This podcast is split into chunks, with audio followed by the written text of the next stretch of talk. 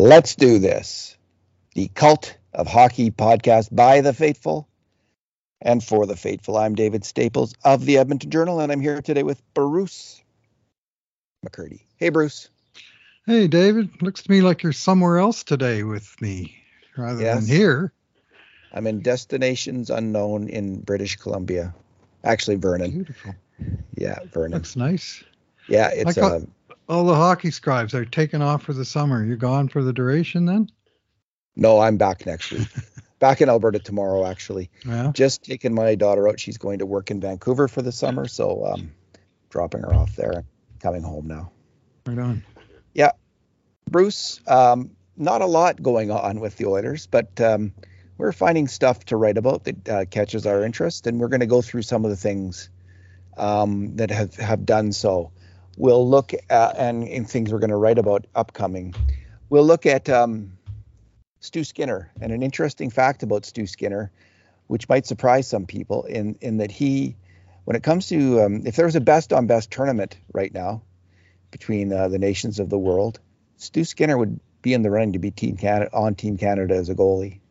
Um, there's just no doubt about it. He'd be in that debate, and we'll talk about why that is. Um, we will talk about um, the Oilers' interesting first and second half splits uh, in recent years, and um, we'll dig into that. We'll dig into their um, they've been ranked. The Oilers' prospect pool was ranked by a Calgary uh, prospect service. We'll talk about that. Um, we'll talk about Jay Woodcroft's popularity uh, on the Edmonton Oilers, and we will talk about um, the core 12 and how stable that is right now in the Oilers. And fi- and we will also talk about the Bouchard and McLeod contracts. And since that's top of mind for most fans, let's just get to that right off the top, Bruce. Um, the only Bouchard and McLeod are obviously two key players. They're both in the core 12 for the Oilers. The core 12 on a team is the top um, forwards on the top two lines plus the third line center, generally speaking, the top four defensemen, and the top goalie. And in the salary cap era, these players are absolutely critical because you uh, to winning a Stanley Cup. You, if you don't have a strong core 12, you're just not going to win the Stanley Cup. Mm-hmm. And uh, both McLeod as the third line center and Bouchard as um, second pairing D or even first pairing D, they're core 12 for sure. Yes. The only thing I'd say about I don't have a lot to say, but I just I'll make my one quick point before you because you just wrote a post about this, so you can get into it in detail. Mm-hmm. I think that um, Bouchard may get a little bit more than Oiler fans think mm-hmm. and and hope that he will get. I think it's going to start. The rumors that I'm hearing, you know, Stauffer and Rishaug both have said, I think something with starting with a four, and I think Kurt may have also Kurt Leavins of the Cult of mm-hmm. Hockey, if I'm not mistaken, also might have said something similar. I can't recall exactly what Kurt's rumor was. I looked that up, but I think um, the key is that amount of money, the reason you're paying that is on a two year deal. Mm-hmm. You really want to sign Evan Bouchard on yeah. a two year deal. You really want to sign him. And I don't know why he mm-hmm. would actually necessarily sign a two year deal.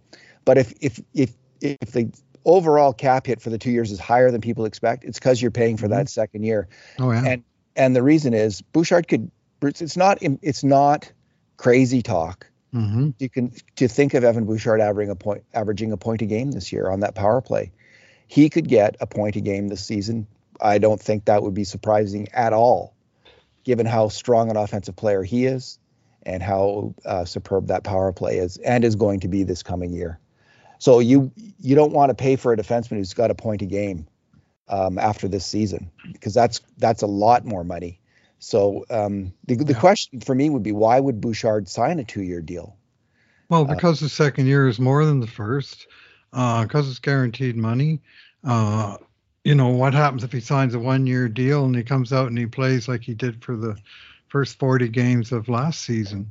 Yeah. You know, that doesn't necessarily make his case. Uh, how it's generally done these days is that when you do get a multi year um, bridge deal, that you set the uh, standard for the qualifying offer that must come at the end of it with the amount that's on the second year's salary. So you can sign a you can sign a uh, contract that's uh, uh, uh, four four million in the first year and six million in the second year. And even though the AAV would be five million, that would actually be a six million dollar qualifying offer. Now I'm not saying those are the figures with I'm just using round numbers, so that's easy. Anyway, the, the 4060 that I just used is actually the limit. They can't say 1 million in the first year and 9 million in the second year. The second year's salary can be 50% more than the first, but no more. Because I wanted to keep that uh, those qualifying offers under control. There's a few ridiculous ones, like uh, I think Alex DeBrincat that wound up with a nine million dollar qualifying offer off a six million dollar AAV or something, and so they they uh, fiddled with that a little bit with the last CBA, uh, and uh, so this is how it's worked with uh, two very good. I, I, find them extremely good comparables. Uh, I wrote about these guys in a little bit of depth last night. I didn't really take a deep dive because uh, I wasn't writing a thesis, just a post. Uh, but Bowen Byram of Colorado Avalanche who just finished his entry level contract and he finished it a year early because they promoted him to the NHL when he was 19, former fourth overall draft pick. And K'Andre Miller of uh, New York Rangers, who uh, was picked uh, a little later than Bouchard in the same uh, first round of the 2018 draft. And Miller, uh, he was two years out of the NHL and he broke in basically in 2020 uh, and he just became a regular right away and he averaged 20 minutes a night for all three of his seasons. So i think K'Andre Miller is you know the others can make a case that uh, Bouchard hasn't quite reached that level yet. And K'Andre Miller uh, signed a two-year deal with an average of 3.872 million. We're really getting down to the significant digits now in some of these contracts. Three almost 3.1 in the first year and over 4.6 in the second year. And you know what? The same, almost the same thing happened with Bowen Byram. 3.08 the first million, 462 the second, average is 3.85. So I think those, I mean, they're like almost the exact same amount, 3.85 to 3.87. And they both played 22 minutes a night, Dave, and Evan Bouchard played 18 minutes and 31 seconds. So if I'm the team, I'm playing that one pretty hard because you know ice time is one of the key drivers. Points as a driver. Well, K'Andre Miller had more points than uh, than Evan Bouchard, and uh, Bowen Byram had more points per game than Evan Bouchard. They both had more goals than Evan Bouchard.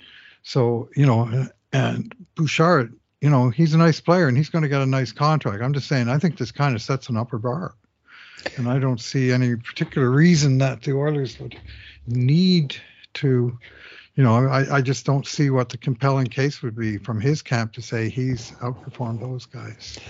Well, in this year's playoffs, Bruce, Evan Bouchard, um, what was his points per game? Let me just have a look. He had here. 17 points in 12 games. So would that be 1.42? Well, there's one argument. Mm-hmm. And and if you extrapolate his uh, from the time he took over on the power play mm-hmm. um, to including the playoffs. He's a point a game player. 36 points in 33 games from the day of the Ekholm trade. And that's all good. Uh, uh, to me, though, the platform season is just that it's a season.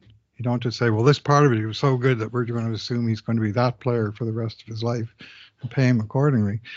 His whole season has to be considered. And uh, he was uh, he well, was down, and then he came back pretty good with Broberg on the third pairing. And then when Ekholm came and Barrie went away, it was lights out the rest of the way. So he's made a case for himself, but it's not like a full, strong 82 game. I'm here and I'm top four, and you know he's still working on that. So pay him, but don't go crazy.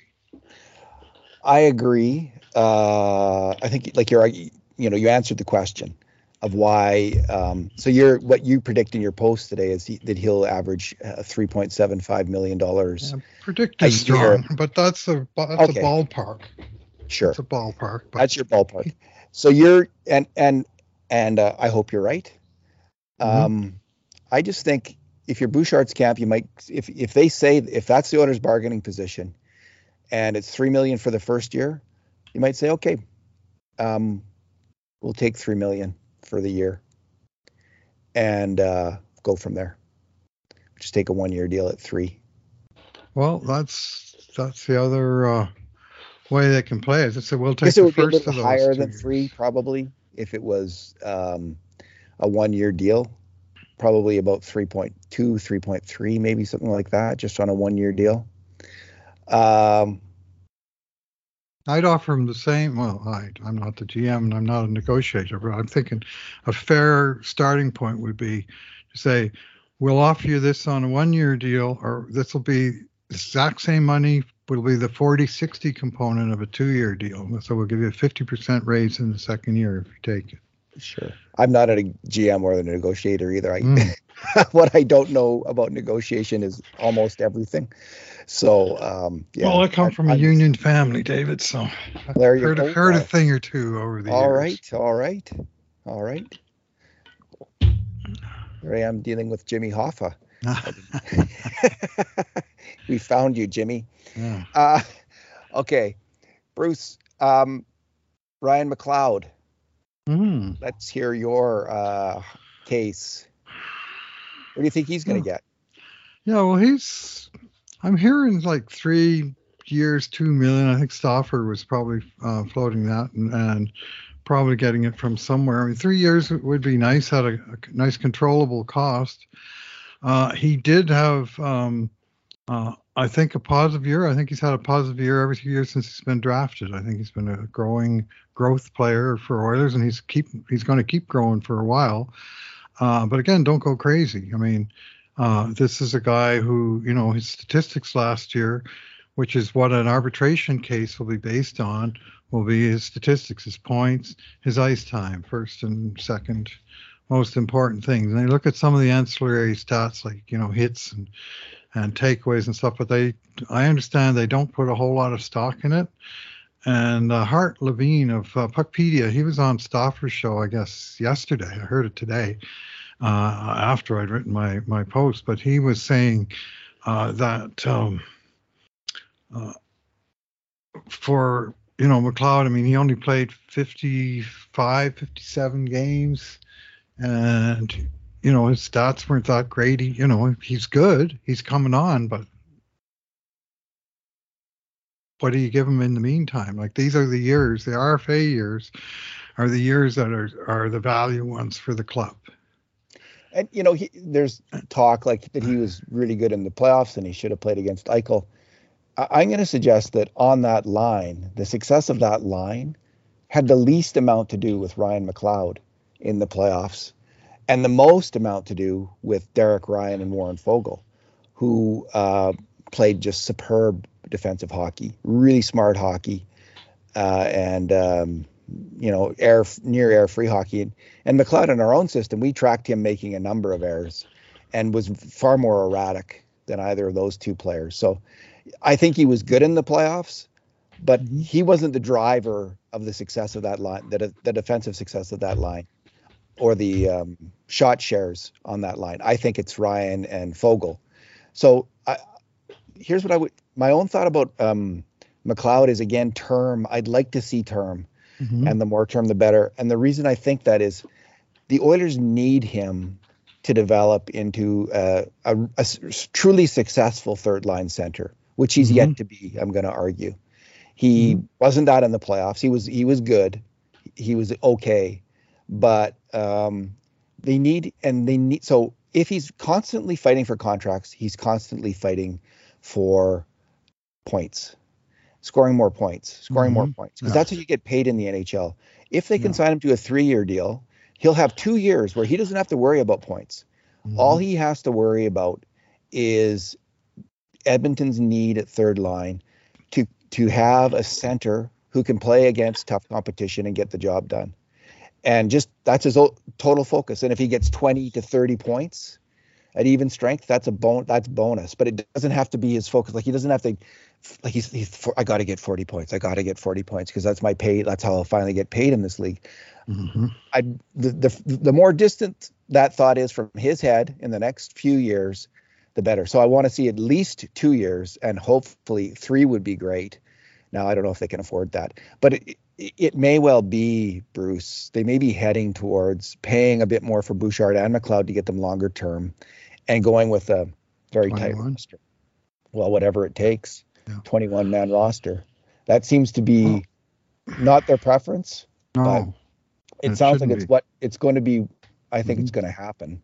Yeah. Um, Well, well, Hart Levine, he was saying that um, uh, the Oilers have enough money uh, for a 22nd guy if they can sign both Bouchard and McLeod for 5.6, which is not sort of completely out of range, but it's you know if they, I mean, if they did say get Bouchard at 3.75, like I uh, like I suggested, then they'd have like you could have what, 1.8 for McLeod, and then you'd have just enough room to sign a, a 22nd guy at the you know at the low end of the pay spectrum, um, and have a 20 happen. have a 22 man roster, and yeah, it's I- No, I 'cause- think- 'cause I if they don't, if they go with a smaller roster, then they actually could, I think, sign another they player. could sign a more expensive guy to be the More ex- 21st guy, guy, as and, you know, to that- two minimum guys to That's be right, so it's- 22.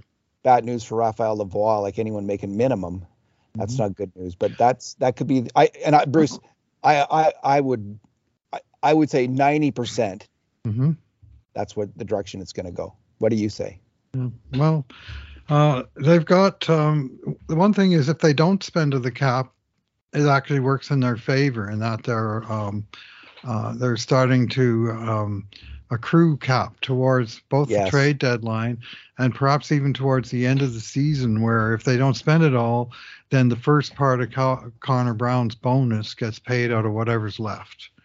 So if they don't spend, you know, if they come out three million short of the cap this year, which they won't, but I mean, imagine if they did, uh, they could basically pay off Brown's bonus this year. I mean, that's the flexibility. It's only the overage that carries over to next year. So Cool. Well, yeah, that that would be a that would be good, and they could, um, yeah. So I, I just see them doing that. I see them Mhm. going with a smaller roster. I so I know the Holland doesn't want to, and he said he wasn't going to, but I think things also change. And when you you know Mhm. you have these players who are pushing hard, agents pushing hard for more money, it's the temptation is just get them signed another year longer, put off the headache of the next contract one more year down the road. There's benefits for the team and having them focus on team-oriented goals in the short term. These two young players, as opposed to um, individual goals, which have to come pop into your head more when you're in a contract year. So I like, I would like them to on one more year um, each, like McLeod at three and Bouchard at two. That'd work. And if they could, if they pay McLeod a little bit more to get him on three, that would that works for me. Well, we're going to assume he keeps going. I mean, this year, 50, he had 11 goals, 12 assists, plus four in, in 57 games. I mean, 20 of the points were at even strength. Like he was, uh, uh, uh, you know, he was in, he, he did play a bit on both special teams, but didn't score a lot there. And that second power play unit, of course, basically never scored. Uh, so he's, uh, I mean, as a defensive player, I mean, maybe he's a guy that you give the, uh, uh, you offer him two years, uh, or sorry, six years at two million. See if he takes that, like like Calle Jarnkrok got from Nashville a few years ago. Give him the Scott Mayfield offer. You want to play here? Here you go. Low, do- relatively low dollars, long-term security. But it would have to be more than two million, wouldn't it? It would have to be like two point five or. I don't know. Calle Jarnkrok signed six for two million. That's my Really? Yeah. All right. All right. Well, I like the I like that idea, Bruce.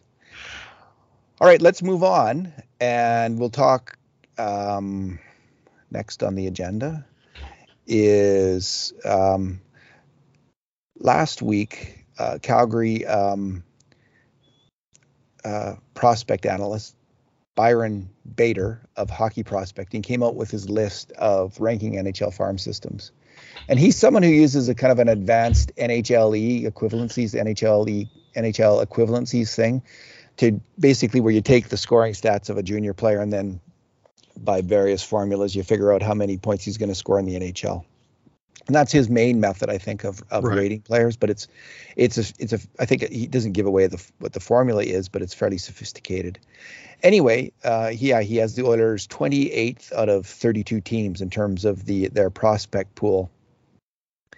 And his top, let me see, did I list his top, what his top prospects were? Um, I don't know if I did list his. Okay, yeah, I did. Oh no, I have Scott Wheeler's top prospects. Anyway, Bruce, this is um, not that big a surprise. The Oilers, I mean, two years ago he had the Oilers 12th, but he that Bouchard was still a prospect then, and Philip Broberg mm-hmm. was still a prospect then, and um, Ryan McLeod was still a prospect then, and he was really high on Ilya Konovalov, as were a lot yes. of people. Yes. And um, some of them have worked out, and some of them haven't. Mm-hmm. Generally speaking, when we looked at uh, like what Scott Wheeler and Corey Pronman are rating the Oilers, um, and where the, the Oilers seem to be ranked right now somewhere between about, I don't know, 20, 24, 25, and um, 28. 28. That's the lowest that they've been. And that's what mm-hmm. caught my eye was just how low that was. And one of the things that that hit them this time was there was no first round draft pick this year, traded for Matthias Ekholm to boost the level of the prospects, and they traded Reid Schaefer, who um, not everyone was in love with that draft pick, but the the word well, what we saw was Nashville was enough in love with that draft pick to make it a main piece, a main part of the Oilers' acquisition of Matthias Ekholm, that and the uh, Oilers' first round draft pick this year. And what the Oilers got was a very good defenseman for four playoff series um, out of that Ekholm trade. So um, there was a lot of value, I think, attached by Nashville to the Schaefer pick. And losing him um, has mm-hmm. hurt the prospect pool. Bruce, what do you make of the Oilers having such a low um, level of um, prospects in the eyes of most of the people who are now evaluating uh, young players? Well, first I'll say that uh, um, uh, Reid Schaefer is filling the spot uh, on the Nashville roster, at least in the longer term, that Tanner Jeannot had captured for himself of being a tough, um, uh, you know, depth winger who could score some and and uh, you know play. And uh, uh, when they traded Jeannot for a player plus five draft picks, uh, like they did create a hole in their roster, and they I think they that's one of the reasons they targeted Reid Schaefer right there was they wanted to uh, fill that spot. So, uh, but it is a cost of doing business, David. I mean, here, I mean, what bugs me is that when I read sometimes uh, on the internet, and same people that say the Oilers should be going for it are complaining because their prospect pool is low. And, I, I mean, they traded two firsts for for uh, Ekholm. They traded a second for Kulak. The year before that, they traded a second for Kulikov. They traded uh, a third uh, for Keith, and I know people are mad about that trade still. Uh, but they've been giving up picks uh, left, right, and center. I mean, I, have written the last time the Oilers had seven picks in the same draft was 2017, and that's part of the reasons that people always want them to go for it, it to deadline, you know, get there. And I should say, I mean, the GM wants to go for it because he thinks he's close. And this year, Holland did a few things to get close, but he traded a third for uh, um, for uh, Bjugstad, and he traded he traded uh, a prospect with that third for Bjugstad, so that guy's gone. And before you know it, you know the system has lost uh, both prospects and picks to make future prospects in these trades, and you're down a couple of courts. I mean, if, if you've gone five, six, seven years in a row where you're drafting five times and everybody else is seven or eight, uh, you're going to lose ground that way unless you're absolutely fantastic drafters. And the cost of going for it and the other cost of going for it is the higher you get in the standings, the lower in the draft you choose. So it's been ages. I mean, the last top 10 pick the Oilers had in the draft was Philip Broberg in 2019, Holland's first year. Well, that was in the uh, uh, in the 2010s. I think he was the ninth top 10 pick the Oilers had had. It was only the Yamamoto year they picked outside of the top 10. And since 2020, no picks in the top 10. Since 2021, no picks in the top 20. And it's when you're saying 23 and under, where where are all these hot shot prospects supposed to come from when you're trading the picks that they could have been for immediate help? I found uh, Bader's list of the top five uh, Oilers picks right now. And I was incorrect. He does include both Philip Broberg and Dylan Holloway in his list. Okay. Uh, he considers them should. still to be prospect category. So Okay. his prospects are um, um, Carter Savoie, Philip Broberg, Raphael Lavoie, Dylan Holloway, and Xavier Bourgault. That's his top five. Carter Savoie first, eh? I think that he does have him listed Wow. first, if I'm not mistaken. He's high on Carter Savoie. Bit of a shocker. Well, his NHLE might not Great. be bad, but it, That's great. I think based on his AHL play last year, he didn't right. exactly rip it up in the AHL. No, he, So he Bruce- kept getting hurt, David. He didn't really have a. Yeah. So, So Bruce, what would you? You were at uh, Dev Camp. You saw. You just got um, the Oilers development camp for drafted Mhm. players. You saw the Achy Breaky prospect and others. mhm. So uh, who? What stood out for you? Which players stood out as being uh, eye-catching talent? Well, the guys like Akey and uh, Breaky also, and also um, Bourgault. Uh, let's hope he's not Breaky. Uh, uh, th- they the high draft picks they stand out for their for their skill, and they always do. You can sort of watch for ten minutes and say, well, that guy is probably a high pick. And you know he might be Jason Bonsignore. That's never going to turn out as a player because there's other things that he's lacking. But you can see the talent oozing off the guy, just like we could with Jason Bonsignore. And Nail I'm not, yeah, I'm not saying that. Well. I'm not saying they have anybody Remember quite. him a- Dev Camp, Bruce? Nail Yakupov. Oh, I sure do. awesome. Yeah. Would he ever shoot the yeah. puck? Oh man, was he firing the puck? Anyway, um, uh, they uh, the guys that impressed me were were mostly lower picks. I, I, you know, Akey, his skating was good. You could tell he was 18 years old and kind of a little bit in over his head, I think, first camp. And nothing wrong with that. I mean, he's 170 pounds too, right? So some of these fellows that were out there were like 24 years old and stuff, and, and so uh, that's fairly common for you know for your top 10 draft pick, you'll probably shine at your first camp, and otherwise, usually the first one's a bit of a learning experience.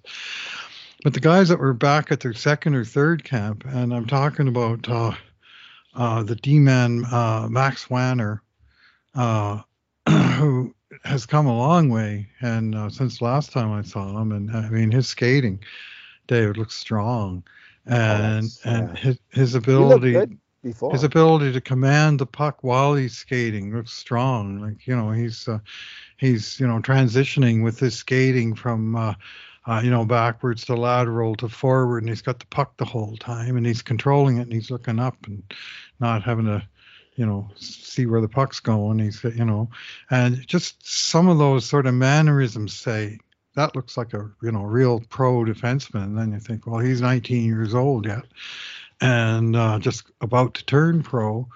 And that's a pretty promising player for you know a seventh round draft pick, taken what 212 overall or something in the over 200 uh, club, and uh, uh, he had um, uh, I guess that was during the COVID year. That's right. He only played 17 games that Yeah, year when he was drafted. yeah. Four point four So- points. It was a weird year. Yeah. And looks like the Oilers got us what like a second round talent. Mhm. Um, what look you know uh, uh, maybe better than that. Um, with with a with a seventh round pick. I mean he, yeah he he seems like he's big. He can skate. He can move the puck, and he's mean. He can shoot else- and he can what else do you pass, want? and you know he's Yeah. got he's got a lot of the elements. You know, I mean, honestly, he's uh, uh I- I don't want to say quite. He reminds me of a young Steve Smith, but he's kind of trend, trending in that direction. That was a sixth round draft choice in 1981. That took go. a while. And boy, uh, well, I was going to say, did he have an impact? And people are immediately going to jump to the wrong conclusion. Steve Smith Poor was Steve Smith. Poor Steve was- Smith. He was an outstanding He player, was and he an outstanding he helped Edmonton win three Stanley Cups, and he he was a he was a strong player for those teams. Anyway, uh, uh, so I mean, I didn't see the toughness, but it wasn't a situation for toughness, except for in Toronto, where some sh- scrub tried to kill their top prospect with an open ice hit. You don't want to see that. So yeah, the guy got carried off on a stretcher. I know. I saw the hit. Oh was, man, what, what are you hit. doing? Who are you, Kirill Tulupov? You know. Anyway, oh man, just crazy. So anyways, uh, back to uh, Max Wanner. He uh, he impressed me with his. I mean, I was seeing mostly the three on three games, and so that is, uh, and it was half ice, and three on three is a little unstructured at the best of times, and and became more so as the uh, work. Like they played seven ten minute games. They had four little teams with uh, sort of one round of substitutions each, and they were going pretty hard and half ice, but you know, intense on the puck. And then gradually it started to wear wear down a bit. But uh, uh, uh Wanner impressed me. Uh, up front, uh, Matvey Petrov. Whew. Uh, me likey. That's a player. He's got uh, uh, he's got uh, swagger. start with that. The goal scorer swagger. You know, he's got the, he expects to score. He's pissed off at himself when he doesn't. He celebrates hard when he does, and it doesn't matter if it's a little inter squad game or whatever. He wants to score. He likes the puck on his stick. He likes to dangle it. He, you know, he's a he's a me, clearly, even in three on three, I'm thinking I can see why he likes to play left wing, right hand shot, playing left wing because of his ability to drift into the middle and on the forehand fire, you know, from an improved shooting angle on his forehand near the middle of the ice. And his ability to sort of stick handle and, you know, shift his shooting angle to get the puck by the D man. Mind you, the D man is is uh, uh, uh, Joe Shlabotnik, right? But he, he's uh, uh, but but one time he might be Beau Akey, who's good at that, and, and you know he's still he's still looking good, whoever he's uh, uh, he's lined up against. And sometimes you just see NHL translatable skills where no matter who the defenseman is, if the guy is capable of you know handling the puck in this way and snapping off a shot like that and picking the top corner, he's going to find success. Uh, because no defenseman can get into where he, you know, where he was operating from. So anyway, he showed uh, uh, uh, he showed plenty and, and good passer too. He, like he's more of a passer than a shooter, and he he said that he wanted to. Uh, um, and the Oilers asked him to become more of a passer this past season. So he went from 40 goals back down to 27. Uh, but his assists soared all the way up. He had 66 assists in 65 games. So his points total went up, even though his goals dropped. And he became more of a playmaker. And there was a couple times there that he passed off, and I thought, geez, I wish he would have shot there. And I think he's like naturally a shooter, but he's also a, a shooter with playmaking skills. And sixth round so, pick, you know, six foot two, right shot. He's bigger than like Bourgault.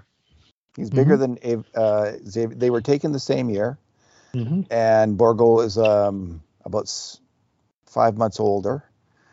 Uh, but they had very similar points per game in their final junior seasons, and mm-hmm. Petrov is bigger, mm-hmm. and um, we'll see how this plays stay. out. Good. And you also like Tyler Tullio. Yes, I like Tyler Tullio, and I, I, the guys that I liked are guys that aren't going to make much of an impact on uh, rankings like the one you wrote about. Yeah. Because they're you know they're lower down. They ha- you know they haven't really made an impact uh, at any level yet. Yet I think there's some good bets in there. Like I'm not going to say that all of Petrov and, and Wanner and Tullio are going to make the NHL. Yeah. But I'd be surprised if none of them made the NHL, and they were all picked like way down in the in the you know sixth, seventh rounds.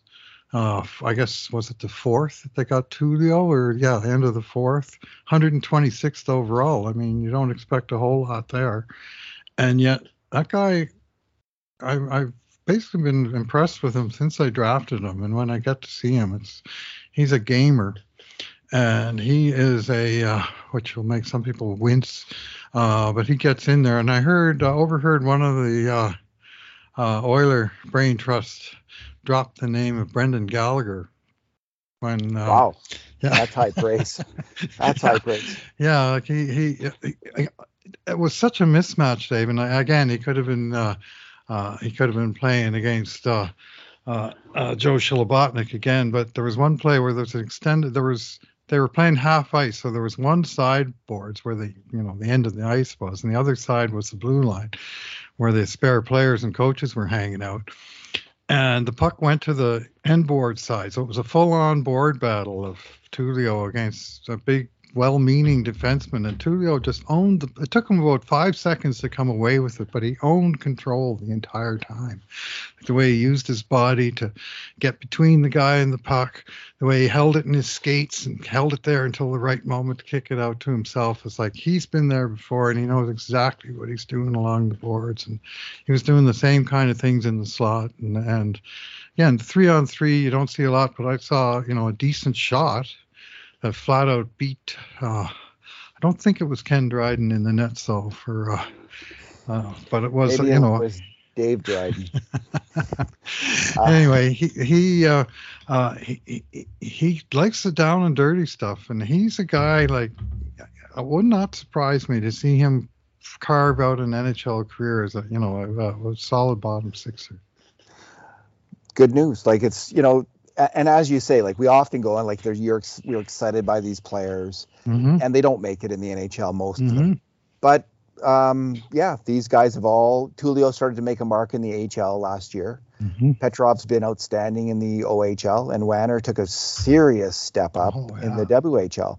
So um, this is good news for the Oilers. And you're right, like this would not affect necessarily affect the Oh, wouldn't show up there. Well, I And, like uh, Pronman and Wheeler and these guys, like they are pretty thorough. Yeah. Like they do have us, they, they do have takes on all these players. Like they know, they know, but you know, there's only so much one person can do in terms of having knowledge of every player. Um, and you know, the focus is going to be on the ones drafted a bit higher, obviously. I think so, but um, uh, we, we, you know. Bruce, we were after one of these dev camps, we were really high on Michael Kesselring. Mhm. And um, speaking in speaking in similar terms about Kesselring, well, Michael Kesselring played his first NHL games this year. yeah, now we don't sure know if he's going to stick there in Arizona, but he's Mhm. he's in the running for an NHL job. This was another guy. I think he was a sixth round, sixth or was he seventh too? And Mm-hmm. he he managed to work his way up. And um, you know, in that in when we saw him, he looked like a really smart, Mhm. competitive hockey player with some skill and tremendous Mhm. size. And so, you know, we're seeing some some of the same qualities in some of these other players you did this Well, T- Tullio's Tullio's got skill. He's you know, and he's got decent vision. Like I like some of his passing choices and and uh, uh, just general work ethic. You know, like he was there to he was there to play and win battles.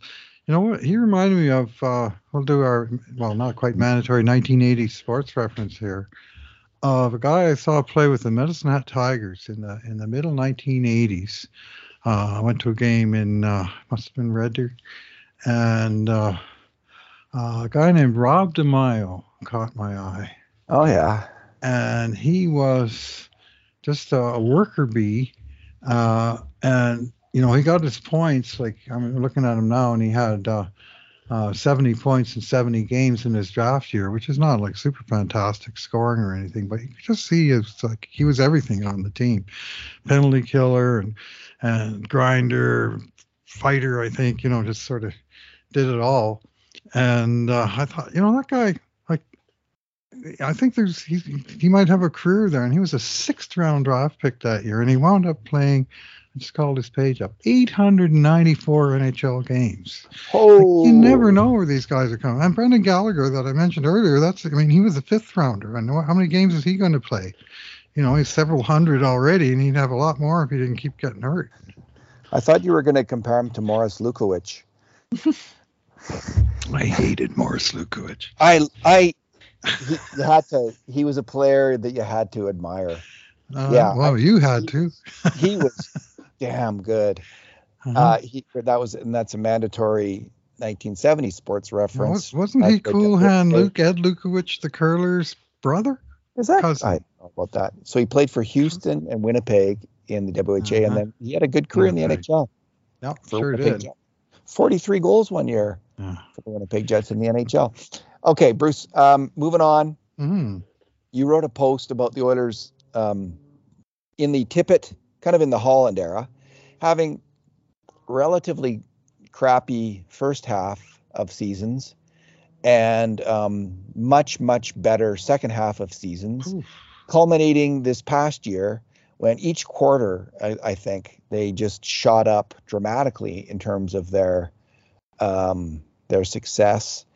Um, yeah, 500 in the first quarter, 500 points percentage, and yeah. then 881 in the fourth quarter points percentage. That's pretty impressive in that fourth yeah. quarter. 500, 595, 650, 881. Like measurable Ooh. improvement for the first three quarters and then completely berserk after which the Ekholm trade happened after game 61, which is where I marked the fourth quarter starting. Yeah. 2021, 2021 is, you know, the NHL doesn't make it easy with their prime number of home games for each team. Uh, anyway, uh, 881, 18, 2 and 1 with Ekholm in the lineup. And just insane on the on the goal differential on the uh, you know they were uh, they were coming on gangbusters and there was a reason people had high expectations entering the playoffs because yeah. other than Boston, who'd done it all year long, Edmonton in the second half was as good as anybody uh, in the league, and they were continuing to get better. You know that the team, the team improved uh, right at midseason when they called up Vincent Desharnais. They improved again at the deadline when they acquired uh, both uh, Ekholm and Bjugstad, and uh, moved out uh, Puljujärvi and Tyson Barrie, and arguably upgraded at both forward and defense, and also uh, through those ex- exchanges uh, created enough cap room to pay a 22nd forward and to be able to keep both uh, Ek- uh, and Ryan on the team, which they couldn't do at the beginning of the year. They didn't have enough cap space. So there was a little bit of cap sorcery pulled off there by Ken Holland in the uh, at the deadline that somehow squeezed all these pieces uh, just barely under the limit. And uh, uh it's possible to not admire the the the uh, uh, the moves that Holland made or the guys that he chose to pick up to improve the team. But I thought there was some some pretty some pretty fine motor control being exhibited over the available cap dollars there. There was some uh, some pretty strong work done in that department, and so he improved the team during the season. Is the uptake, and the same case can be made really for for other seasons. I mean, last last year they brought in well, first of all they called up Jay Woodcroft and Dave Manson halfway through the year. They signed Evander Kane partway through the year, and all of a sudden now they got a newer, stronger, better team, and it showed in the results every year. Four out of four years, Holmes teams have done way better in the second half than the first, and just forget about quarters, just halves. First year, 537 to 650. They were ranked 23rd in the NHL at the halfway point, and they wound up in 12th. Uh, in uh, 2021, this was the year with the least movement, where they had the silo of four divisions where players weren't crossing the border easily and stuff. They went from 607 to 679 in the second half, and they raised their overall league rank from 14th to 11th. 2021's Woodcroft's first year, they went from 573, 16th in the league at halfway, to 695, a third best team in the league in the second half, 11th overall. And then this past year, 549, they were in 20th spot after 41 games, 20th spot. And then the last 41, they were second overall at 780, just behind Boston. Wound up sixth overall with a 665, basically two points out of every three points percentage. Like that's, I mean, every year that's demonstrable big time improvement within the season. And after four years in a row, of that I'm not sure you can say it's an accident. And the question is how they continue this in the playoffs. And my yes, particular answer, my particular answer for that is they've got to become a much more solid defensive team. Mm-hmm. It's it's time. It's got to happen. Yep. And if it doesn't happen, they're not going to win the Stanley Cup. Yes, and it, it, can happen. I I think it could have happened this year, um, with just a bit more commitment from uh, the players on defense and also a better defensive system, which we've talked about in the past. I think the goal for next year, the Oilers should be trying to shave 50 goals against in the regular season. This would take them, they gave up um, 3.1 goals per game. That would take them to 2.5 goals per game. and that's that's a lot. That sounds like a lot. But when they've been playing their best hockey, Bruce, in these stretches, when they've played their best hockey, um, they've allowed about um, 2.8 goals per game. So this was in Tippett's uh, in the All Canadian and the COVID season in the All Canadian year, it was 2.8 per game. And when Woodcroft took over the Oilers last year from Tippett, it was 2.8 the rest of the way. I didn't work out what it was in the last half of this year. But they so essentially they have to take their best defensive hockey that that they've played during these hot streaks that have been long and lengthy, and they've got to do a bit better.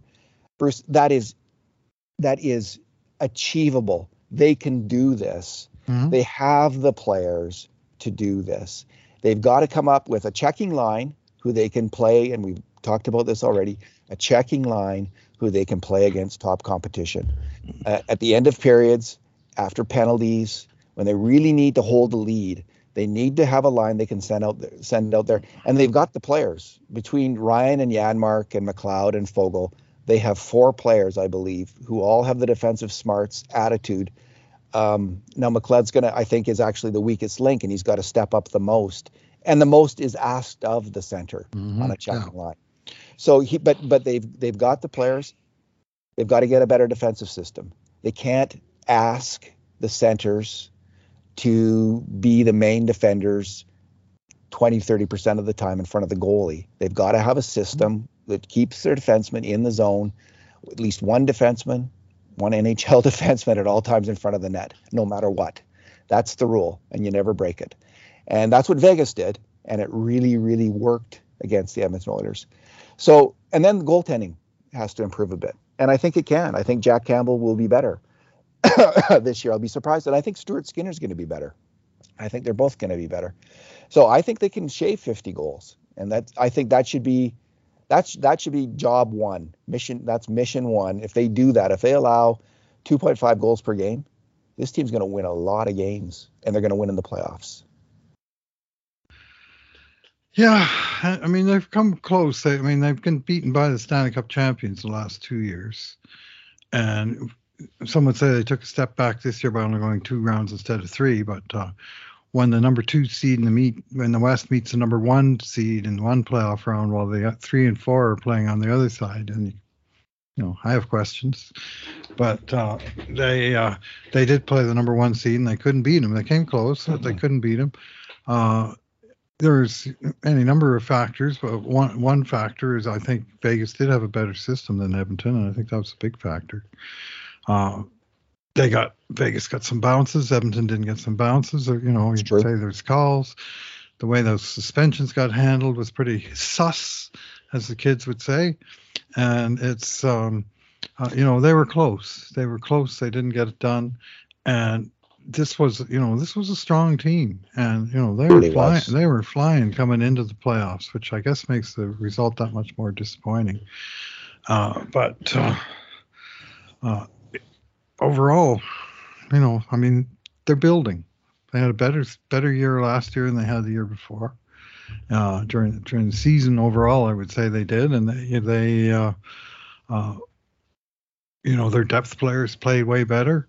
Their top guys continued to fill the net. Uh, you know they led the NHL in goals. David Oilers led the NHL in goals, and yep. they led by 24 goals over the second place team.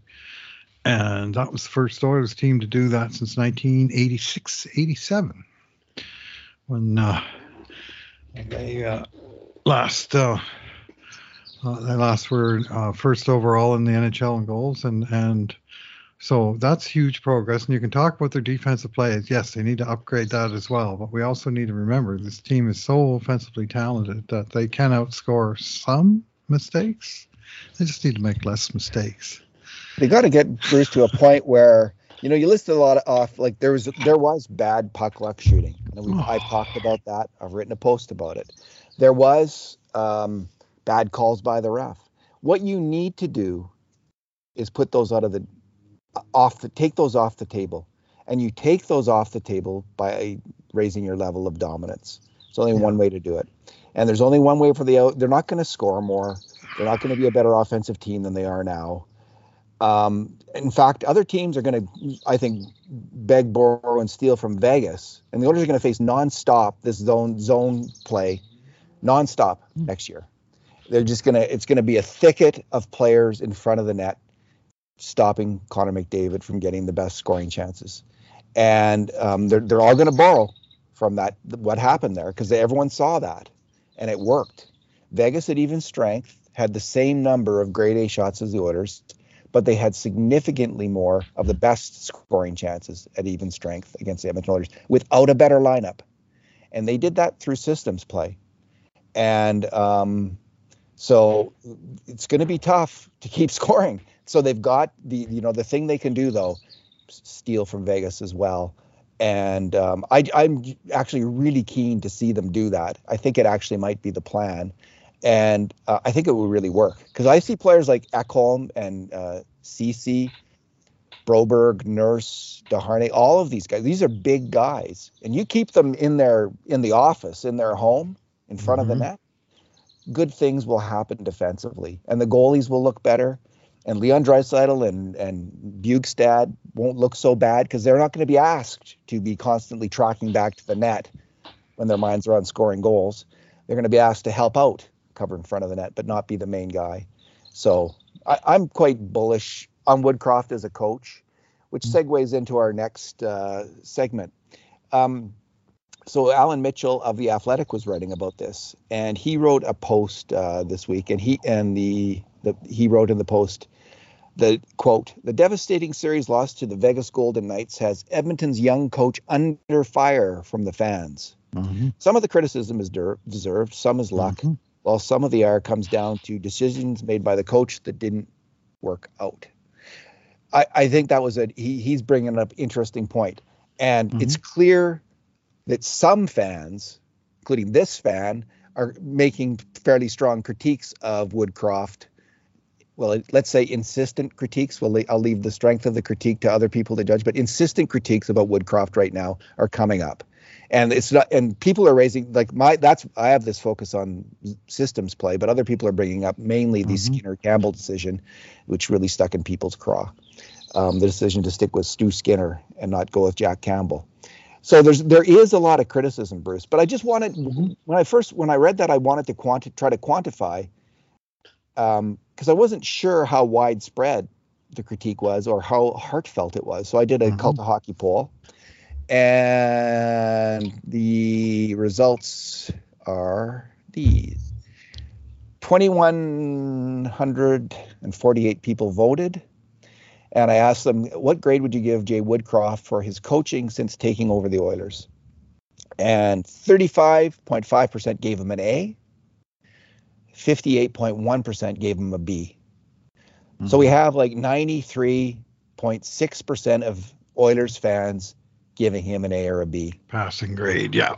Well, not just a pat, like yeah. yeah A or B is coach, a passing grade. Well, that's yeah. that's right. That's fair enough. That's a those are good grades, but for an NHL coach, mm-hmm that that's you got to get a B or an A or you're going to get fired. So it's not that there is criticism, uh, but I'm going to suggest it's mainly from the only 1.7% gave him a D or an F. Mm-hmm. So um, it's a small number, and I didn't. I gave him a B. Well, that'd be lunacy, frankly. Yeah, I think so too. The Oilers went. Go ahead. The Oilers went 29, 5, and 6 in their last 40 games this year. Exactly.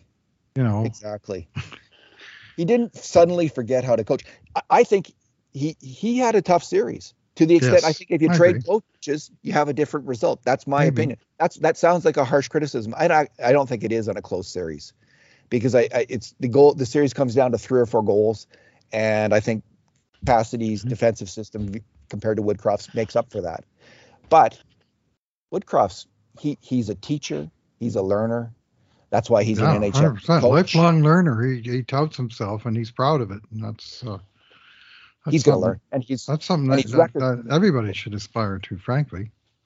Indeed. But he he's uh, he's big on it, and you can you can see it, you can tell, and you know his his uh, and he will get better, and uh, he he did a lot of things right this year. He did a lot of things right last year, and and he's got you know a lot going on for him as a coach. Like he's the best choice for Edmonton Oilers right now, and and the idea of bringing in another old retread, you know, uh, Joel Quenneville or Mike Babcock or something. I mean, sure, they're accomplished coaches, but and I'm not saying they would even come here, but uh, uh, I think the Oilers have finally found like the recipe. They're going to grow the coach with the team, I, and I they're so. growing organically, and it's working.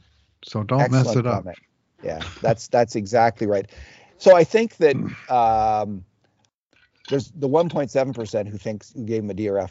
When you're on social media, that group of people, um, you know, it's a it's a it's it's you know, it's, it, 30, 40, 50, 60 people on Twitter can make a lot of noise yeah.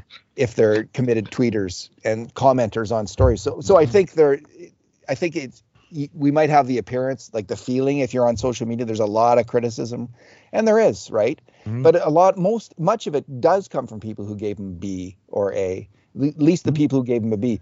And I think if he had, if he had won the Vegas series, even if they lost maybe the next round, like he would have the numbers would have been reversed. He would have had A from 58% and B from 35%. I think that lot that series, many people mentioned this that his mark dropped mm-hmm. from an A to a B yes, based on the Vegas the series, series yeah. and that's how it was with me. Understood. But he's still uh, he's still he's had outstanding results since taking over the Oilers. Mm-hmm. He's got the second since he took over the Oilers, Bruce the Oilers have the second highest uh, points percentage in the NHL. Yep. Um, which is uh, 683. Yeah, yeah. Wow.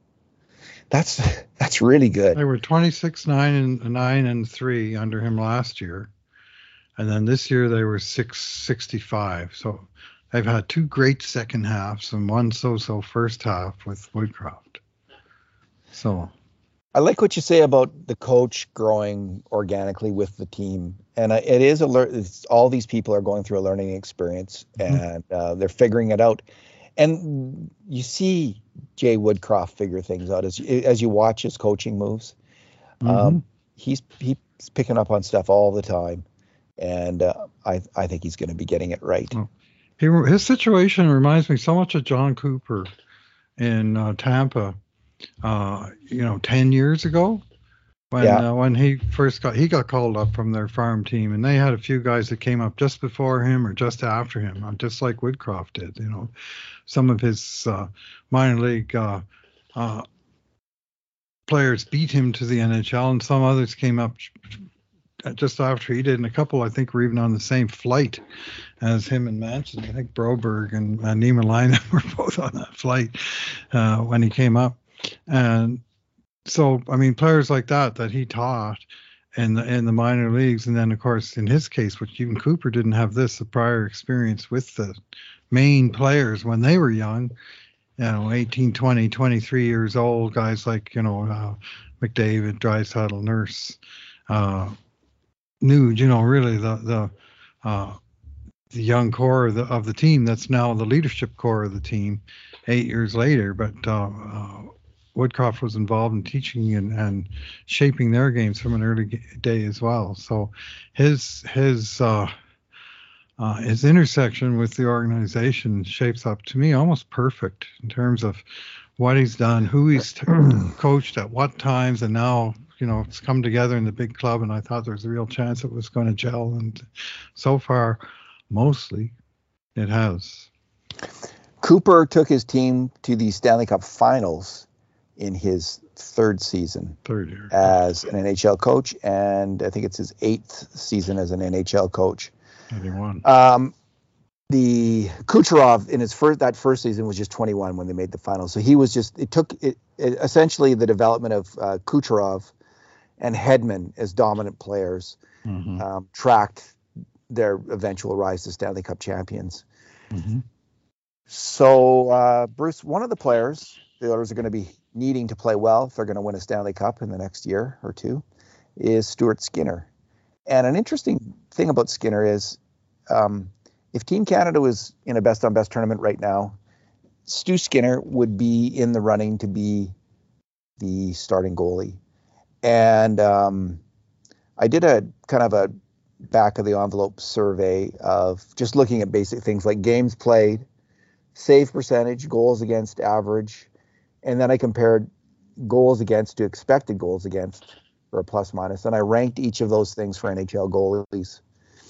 And Stuart Skinner finished 13th in that ranking for NHL goalies. He was um, 15th for games played, 16th for save percentage in the regular season, 21st for goals against average, and 12th for goals against to expected goals against differential as nice. recorded by Natural Stat Trick. Mm-hmm. Um, the goalies who beat him were Ilya Sorokin, Connor Hellebuyck, Linus Ullmark, Jake Oettinger, Juuse Saros, Igor Shesterkin. Those are the top six. The, the next are Filip Gustavsson, Alex Georgiev, Andrei Vasilevskiy, Ilya hmm. Samsonov, Jerry, Jeremy Swayman, and Vitek Vanecek. Not Bruce, a Canadian Russia, in the group, right? Not a Canadian in the group. Russia is stacked. Are they ever? Six, Holy crap! Is there six of them? Bobrovsky, right? Like he's not even. In the, right. stacked. In, All in he Canada. did was dominate the playoffs. Yeah, in Canada, like oh. so the, oh. the, Canadians after Skinner, Darcy Kuemper's in 14th place, mm-hmm. Carter Hart's 16th, Logan Thompson mm-hmm. 17th, Marc Andre Fleury 19th, and Adin Hill 20th. Right. Tristan Jarry 23rd. I think if there was a Team Canada right now, Adin Hill and Darcy Kuemper would be on the team yeah. based on their Stanley Cup wins. And then it would be a choice. Who do you want to go with as your third goalie, Skinner or Marc Andre Fleury? I mm-hmm. think. Now you might have Carter Hart in, as a dark horse because you know he's been the you know the goalie of promise. But Bruce, this ain't the era of Carey Price or Rogie Vachon or Martin Brodeur or Patrick Roy or Grant Fuhr, we do not have mm-hmm. a dominant Canadian goalie right now. Yeah, well, I don't have goal saves above expected. I'm on a NHL page, but the other ones, Skinner's fourth in games played. Uh, he is for third. Yeah, it's just for Canadian goalies. Okay, for Canadian goalies. Yeah, and he's third in goals against average and third and save percentage, like 915, 915, 914, a virtual yeah. tie there. And uh, frankly, it's not that impressive of a list, David. No, it isn't. Canadian goalies. There's only 16 of them that played 25 games last year, so that's your standard backup place about that, and that's where I set my filter. But I mean, there's only a quarter of the goalies in the league then even are Canadian almost based on that. What do you think's going on? I guess I have no like I don't know why we're not developing the very top goalies anymore. Um, but I think you know there's some promising goalies on this list. Kuemper and and Hart, Logan Thompson 17th. I don't know much about him honestly, but Adin Hill played some pretty solid hockey. I think it would be Adin Hill would be the starter because he won the cup, and um, he did okay. So um, she didn't. very okay. Yeah, exactly. So I think Adin Hill would have to start, but he came from nowhere. Yeah, no, that's right. Now, now, maybe he'll be come from nowhere and be Team Canada's goalie. Mm-hmm. You know, the next time this comes around. Yeah. But um, it's it's it's the one position where Canada's mm-hmm. really fallen off. Mm-hmm. So um, I'm going to I'm going to play what if with you, David. What if last summer, when the Oilers were needing another goalie because they just heard Mike Smith was hurt, and they said, "Well, we got this young guy Skinner. We think he's going to be good, but he's not going to be able to carry the load. Let's go and find a goalie on the market who's got a year left in his contract, and let's trade it. Oh, I know. Let's trade a fourth round pick for this guy Adin Hill, who's got a year to run on his contract. Bring him in, and he and Skinner can you just imagine, like, what an enormous difference for both the present and the future? Well, now you're sounding like the 1.7 percent, Bruce. no, just this is one, one move, David. One one move, one move. Like it's all okay, it takes to throw the thing right off the rails, or oh, yeah. or, or, win it. And won it for won it for Vegas. that the they went out and traded a fourth round pick for a number, you know, their organizational number four goalie. I think Hill was you know, he was behind uh, Logan Thompson and Laurent Brossoit, and he was behind Robin Lehner on the, you know, the bigger scheme of things until Lehner went out. And all he did, the number four, was win the Stanley Cup. Yeah, and I, reminds me of the old saying, uh, Gene, Gene made a machine. Joe, Joe made it go. Art, mm. art let a fart. Uh-huh. Thing. One bad move and boom. All right. Yeah. Uh, yeah. Fair enough. But you know, that's no one knew, including the Vegas Golden Knights, who of had course. uh, Adin Hill in. Um, His name was out there, but that's all I'll say. His name was out there. so last year for the San Jose Sharks, he had a 906 goal uh, save percentage. He played in uh, 25 games and he had a 266 goals against average. With the Sharks, that's pretty good. That's not bad with the Sharks actually. And goals against uh, the save percentages, excuse me, were low. Well, actually they were lower this year. This year he was at 915. I mean, he really he really was solid this year when he did get a chance. But you know, Laurent Brossoit, Bruce was in net Mm-hmm. um, for the playoffs ahead of Adin Hill. That's what they thought of him. And um, Jonathan Quick came and played a lot of games. And if he had shown any gas, if he had any gas in the tank, Jonathan Quick would have been in net. So I'm just saying, it's that's a nice thought, and I wish that had happened too at this point, but it didn't. And uh, hopefully, Jack Campbell. I had the thought, not specific to Adin Hill, but just specific to go out and rent a goalie, bring in a decent, solid guy that's already under contract for one to two years, rather than go out on the market and. I mean, where's Stuart Skinner going to go if you bring in a big number one? Like it to me, it kind of was anyway. It's uh, it's all hindsight 2020. No, yeah, we'll go. If goalies, actually, it's hindsight 2022, but it's still last year. Yeah. Uh, Bruce, we listen. I was going to talk about the Core 12, but we've already been talking for an hour. Let's just let's just save that for the next podcast because I'm going to be writing a couple posts about it. And, okay. and uh, we have the prospect series coming up. Accept. probably starting towards the end of next week. I'm guessing. Um, maybe. Okay. Yep. Yeah. Usually we do most of it in August, but we'll we'll uh, Yeah. Maybe it it'll be later. we'll have to figure out if we've got enough prospects to write about, David. Maybe we'll only write about the top ten this year because all the rest of them are bums, according to all these scouting services. we don't have a lot of top prospects. It's true. Like the, the Mhm. um, there's not even a lot of guys under contract, are there? Not Well, yet. Yeah. Yeah. So um, Yeah. Let me just go. I'll go to. Um, so is Markus Niemelainen still a prospect? I guess we'll have to we'll have to debate that. Mhm. But in terms of prospects who played in the HL last AHL last year, there's Carl Berglund, who was 23 and was a is a college center. Bourgault, Carter Savoie. Now there's Jaden Grubbe, uh, who's joined them. There was Tyler Tullio, James Hamblin, Matvey Petrov, uh, Raphael Lavoie, Noah Philp, who's now retired. Mhm. There's uh, Nolan Hoefenmayer, Max uh, Wanner, Phil Kemp, Cam Dineen, and Benjamin Gleason. Mhm. Ryan Fanti, Olivier Rodrigue, net. So there's there's enough. There's Yeah. something to write about, and then there's Oh yeah, no, we'll have ones to write about. I'm just not sure how many real um, strong prospects that we'll write individual posts about each one. Well, we usually do about 20 of those, We, don't we? we done yeah. In the past, we've done either 20 or 25, and it's. it's I think last year we did 20 because there only was 20 that were really I think we'll be Pretty doing a, at most 20 this year Yeah, as well. agreed. Yeah. great. So Alrighty. Well, Bruce, uh, thanks for talking. It was good. yeah, yeah. Thanks for listening, everyone. Safe travels tomorrow, David. Thanks, Bruce. And in the meantime, and in between times, this has been another edition of the Cult of Hockey podcast.